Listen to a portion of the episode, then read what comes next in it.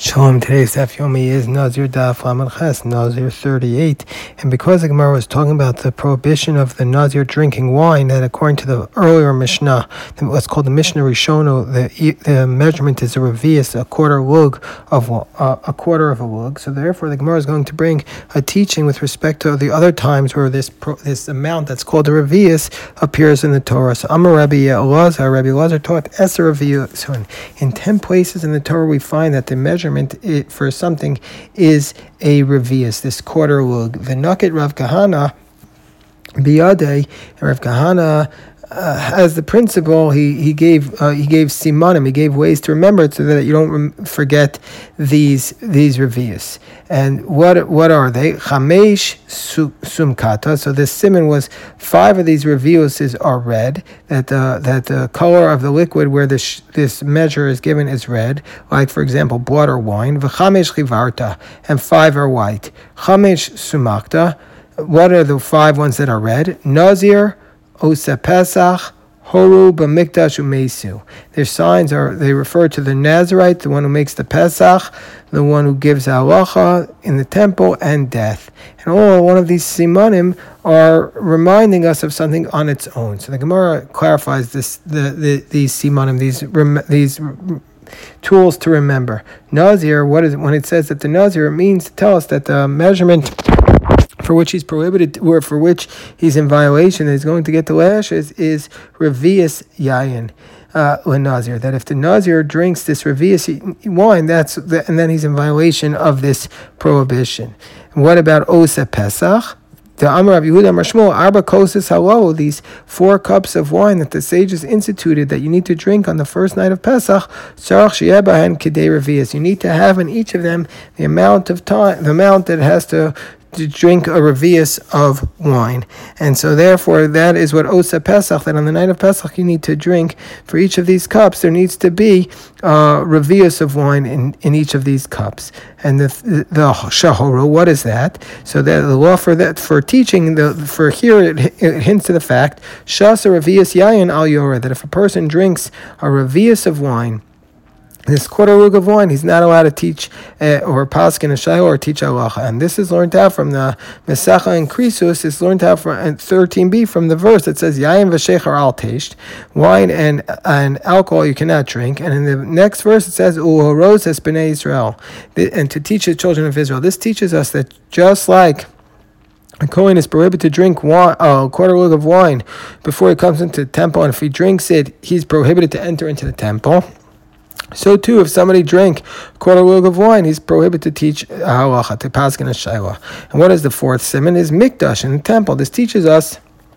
It hints to the fact, Shasa Revius Yayin V'nichnas Mikdash. If a person drank a quarter lug of wine and then enters into the temple, Chayav Misa, he's liable for death, as it as it says in the verse. Yain v'shechar al teish. We just read this verse. He's not allowed to drink wine or alcohol. That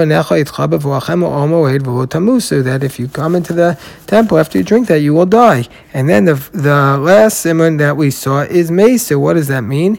The the Tanya minay or viastam sheyotze mishnei mesim shehim etame How do we know that if you have a quarter lug of blood that comes out from two different dead bodies, uh, there went out a little bit of blood, and together they combine to make this quarter lug of blood. How do we know that if this amount of blood is found in a tent, then anything in that tent is going to be what's called tameh, the ritually impure from the dead body that's in there? It's tumas ohel, even though it's from two separate dead bodies, because it says "V'al nefashos meis, al kol nefashos meis lo yavo," and you're not allowed to come into any souls of the dead. And Rabbi Akiva learns from this in Masechah Sanhedrin because it says lo yavo that somebody who comes into a tent where there's a revius of blood from a dead body eh, he's going to be tamei. And from the fact that it says nafshos in the plural implies that even if the blood comes out from two separate souls, he's going to be invi- It's going to be uh, tumas oel. And what are the chamesh? What are the five white things, which we say that there's this law of Revius. This is Chalos, Nazir, Mitzora,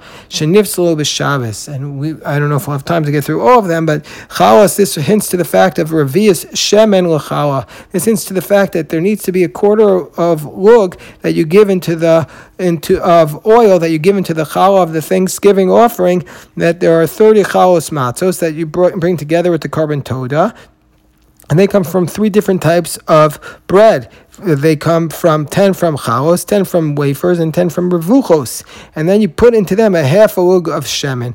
And half of this and half of this is a quarter of a lug that you put in the chalos and the rakikin. And the revius, the second revius, you put in the revuchos.